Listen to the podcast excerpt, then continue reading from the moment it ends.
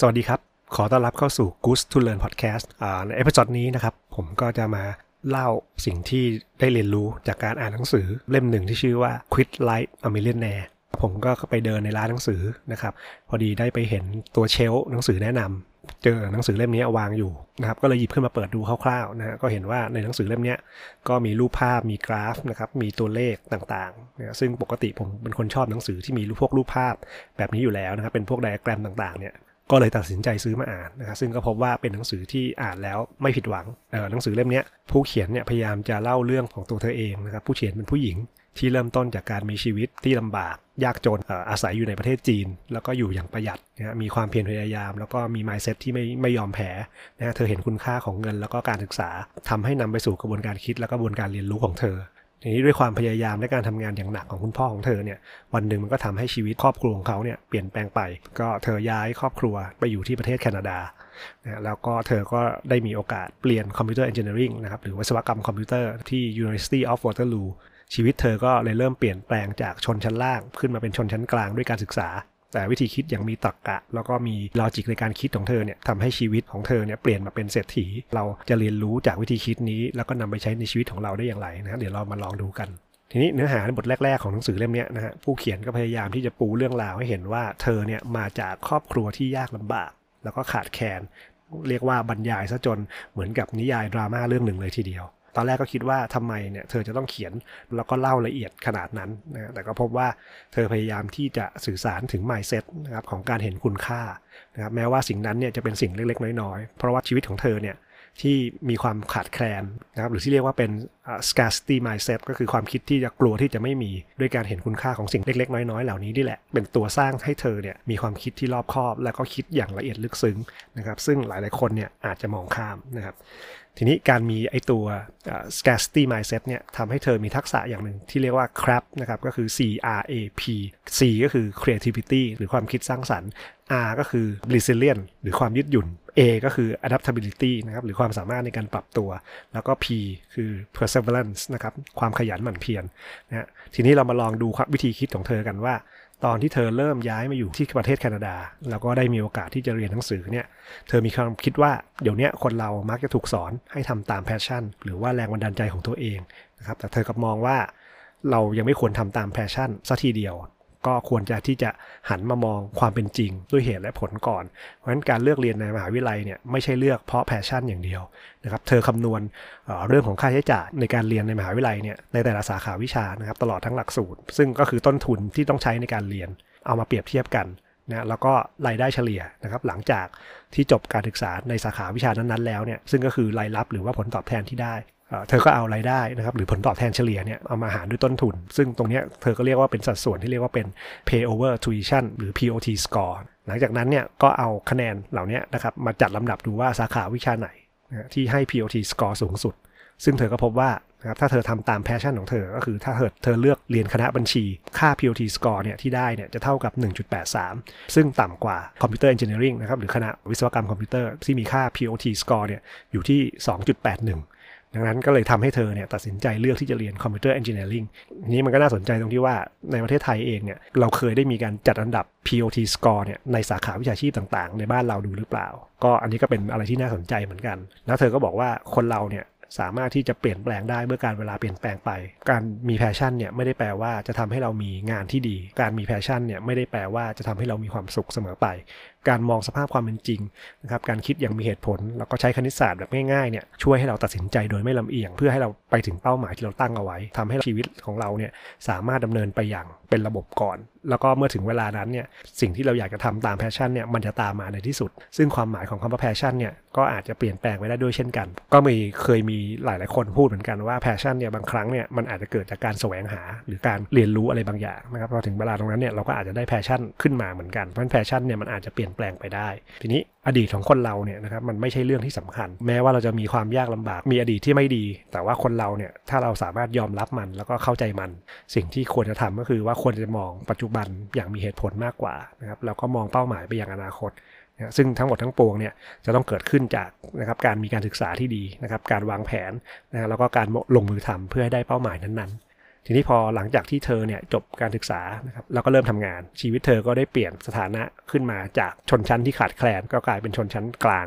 เธอก็เริ่มมีเงินทอง ในการจับจ่ายใช้สอยนะครับสิ่งต่างๆ ที่เธอต้องการ การจับจ่ายใช้สอยเงินทองเนี่ยนะครับก็ถือว่าเป็นสิ่งหนึ่งที่คนเราเนี่ยเสพติดแล้วก็ทำให้รู้สึกว่ามีความสุขทำให้เธอมาพิจารณาว่าจริง ๆ แล้วมันใช่หรือเปล่าที่การใช้เงินแล้วเนี่ยจะทำให้เรามีความสุข ซึ่งเธอก็พบว่าการใช้เงินเพื่อไปซื้อสิ่งของต่างๆเนี่ยไม่ได้ทำให้เรามีความสุขสัทีเดียว แต่ว่าการใช้เงินเพื่อซื้อประสบการณ์ในชีวิตต่างหากที่จะทำให้เรามีความสุข ซึ่งในหนังสือเล่มนี้เธอก็ได้แสดงกราฟเปรียบเทียบให้เห็น การที่เราใช้เงินไปกับอะไรทำให้ระดับความสุขของเราเนี่ยเป็นยังไงเปรียบเทียบกับเอาเงินไปใช้ในการซื้อประสบการณ์นะครับมันจะทำให้เรามีความสุขประมาณไหน เธอก็เปรียบเทียบเป็นกราฟแสดงให้เห็นการกำหนดบัตเจ็ตหรือแผนการใช้เงินให้ถูกต้องเนี่ยจึงมีความสำคัญที่จะส่งผลให้เราเนี่ยมีความสุข เธอก็ได้แนะนำว่าข้อหนึ่งเนี่ยให้กำจัดค่าใช้จ่ายที่ทำให้เราไม่มีความสุข เช่น พวกค่าธรรมเนียมต่างๆ ค่าสมัครสมาชิกรายเดือนรายปีนะครับที่เราไม่ค่อยได้ใช้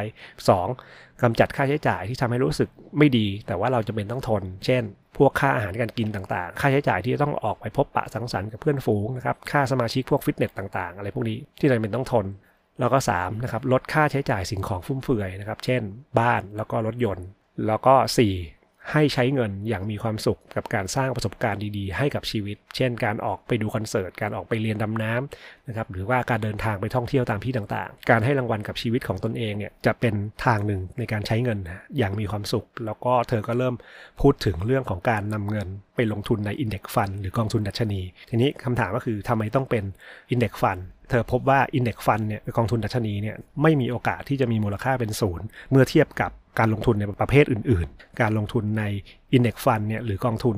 ดัชนีเนี่ยนะครับมีค่าธรรมเนียมที่ต่ำกว่าให้ผลตอบแทนโดยรวมเนี่ย 85%เนี่ยชนะการลงทุนประเภทอื่นๆ พอเธอรู้ว่าการลงทุนใน Index Fund เนี่ยนะครับเป็นสิ่งที่เธอควรเลือก แต่ว่าเราจะมีการบริหารจัดการยังไงนะครับแล้วถ้าเกิดว่าเกิดวิกฤตเศรษฐกิจขึ้นมาเนี่ยเราจะอยู่รอดได้ยังไง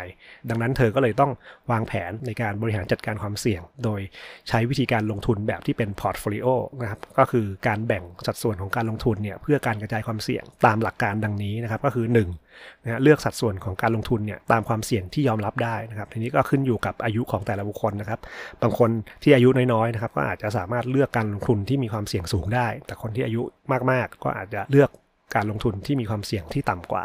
2. เลือก index หรือดัชนีที่จะทำการลงทุนนะครับซึ่งก็มีทั้งในแล้วก็ต่างประเทศนะครับ3นะฮะให้เลือกกองทุนที่มีค่าธรรมเนียมที่ต่ำแล้วก็4นะครับให้ทำการปรับ portfolio นะครับหรือว่าการทำ rebalancing ในแต่ละปีให้เหมาะสม การทำความเข้าใจ เกี่ยวกับเรื่องภาษีเนี่ยเป็นสิ่งหนึ่งที่คนส่วนใหญ่มักมองข้ามนะครับแล้วก็เนื่องจากกฎหมายภาษีเนี่ยของแต่ละประเทศเนี่ยมีความแตกต่างกัน การที่เธอเข้าใจเรื่องของภาษีเนี่ยทำให้เห็นว่าเป็นเทคนิคอันหนึ่งที่ทำให้เราสามารถที่จะมีเงินเพิ่มขึ้นได้ ก็แนะนำว่าควรที่จะปรึกษานะครับผู้เชี่ยวชาญหรือผู้ที่มีความรู้โดยตรงนะครับซึ่งผู้เขียนเนี่ยได้เรียนรู้นะแล้วก็มีกระบวนการบริหารจัดการนะครับในการวางแผนเรื่องภาษีอย่างเป็นระบบพอสมควร จากการที่เธอมี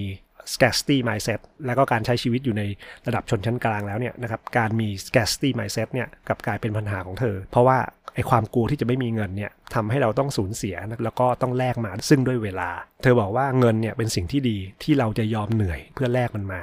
แต่เงินเนี่ยไม่ใช่สิ่งที่จำเป็นที่เราจะต้องแลกมันมาด้วยชีวิตเพราะฉะนั้นเธอก็เลยเริ่มเปลี่ยนมุมมองในการที่จะใช้เงิน เพื่อซื้อเวลากลับคืนมาทีนี้เธอก็เลยเริ่มคิดถึงเรื่องของการเกษียณอายุ เธอก็ต้องมานั่งคิดว่าเธอจะต้องมีเงินเท่าไหร่ ถึงจะมีเงินใช้นะครับจนถึงอายุที่เธอกำหนด เธอก็พบว่ากฎของตัวเลข 4%ของค่าใช้จ่ายในชีวิตประจำวัน หรือ Safe Withdraw Rate นะครับหรือ SWR เนี่ยก็เป็นจำนวนเงินที่เธอจะต้องมีเพื่อที่เธอจะไม่ต้องทำงานอีกต่อไป ซึ่งไอตัวค่า 4%ตัวเนี้ยเป็นงานวิจัยนะครับจากมหาวิทยาลัย Trinity พบว่านะครับ ผลตอบแทนเนี่ยเฉลี่ยจากการลงทุนเนี่ย4%สามารถที่จะครอบคลุมค่าใช้จ่ายในชีวิตประจำวันของเราได้ คุณมีโอกาสถึง 95%นะครับที่คุณจะใช้เงินจำนวนนี้ไม่หมดในระยะเวลา 30 ปี เช่น สมมุติว่าถ้าเธอมีค่าใช้จ่ายอยู่ที่40,000 เหรียญต่อปี เอาตัวเลข 40,000 เหรียญเนี่ยหารด้วย 4%แปลว่าเธอต้องมีเงินเนี่ย1ล้านเหรียญ เธอก็จะมีโอกาสมีเงินพอใช้ไปถึง 30 ปี นี้ถ้ายกตัวอย่างในประเทศไทย สมมติว่าถ้าคุณมีค่าใช้จ่ายเดือนละ 20,000 บาท หรือว่าคิดว่าเป็น 240,000 บาทต่อปี เพราะฉะนั้นคุณจะต้องมีเงินเอา 240,000 หารด้วย 4%ก็คือ 0.04 ก็จะเท่ากับ 6 ล้านบาท การที่คุณมีเงิน 6 ล้านบาทเนี่ยคุณก็สามารถที่จะเลิกทำงาน สามารถใช้เงินจำนวนนี้ไปได้ถึง 30 ปีการคิดแบบนี้มันก็จะทำให้เราก้าวไปสู่วิธีคิดที่เป็น freedom mindset คือทำให้เราตระหนักถึงเงินที่เราต้องมีเพื่อซื้อเวลากลับคืนมานั่นเอง ดังนั้นสมมุติว่าถ้าเรามีเงินลงทุน 6 ล้านบาท แต่ผลตอบแทนจากการลงทุนเนี่ยสเราก็สามารถที่จะเกษียณอายุตัวเองนะครับเพื่อไปใช้ชีวิตที่เป็นอิสระได้แล้ว ซึ่งมันก็เป็นหลักทฤษฎีในการคิด แต่ว่าในความเป็นจริงเนี่ยก็คงจะต้องมานั่งดูว่า แล้วเราจะทำให้มันเกิดขึ้นจริงได้อย่างไร ถ้าใครที่ได้ฟังใน episode ที่4 สิ่งที่ได้เรียนรู้จากหนังสือ The Latte Factor เนี่ยนะครับเราจะรู้ว่าไอ้เงิน 4%ที่ครอบคลุมตัวค่าใช้จ่ายเนี่ยก็คือเป็นการกำหนดเป้าหมาย จากนั้นเนี่ยเราจะค่อยๆ คิดย้อนกลับ เพื่อหาว่าเราจะต้องเก็บเงินวันละเท่าไหร่ เดือนละเท่าไหร่ หรือว่าปีละเท่าไหร่ เพื่อให้ได้เป้าตามนี้ ซึ่งจะเห็นว่าหนังสือ The Latte Factor กับหนังสือ Quit Like a Millionaire เนี่ยก็มีความสัมพันธ์กันโดยไม่ได้นัดหมาย ซึ่งแม้ว่าตัวผู้เขียนหนังสือ Quit Like a Millionaire เนี่ยจะโจมตีหนังสือ The Latte Factor ก็ตาม แต่ว่าพอเราอ่านทั้งสองเล่มเนี่ยก็พบว่าหนังสือทั้งสองเล่มเนี่ยก็มีความสัมพันธ์กันทีนี้ไอ้ผลตอบแทน 4%เนี่ย มันก็คงเป็นไปไม่ได้ที่มันจะเป็นผลตอบแทนที่สม่ำเสมอทุกปี ดังนั้นเนี่ยเธอก็เลยคิดวิธีป้องกันความเสี่ยงอีกชั้นหนึ่งด้วยการสร้างสิ่งที่เรียกว่าเป็น cash cushion นะครับแล้วก็ yield shield โดยที่ cash cushion ก็คือเป็นเงินสดหมุนเวียนเนี่ยโดยการนำเงินสดเนี่ยเข้ามาฝากในบัญชีเงินฝากที่ให้อัตราดอกเบี้ยที่สูง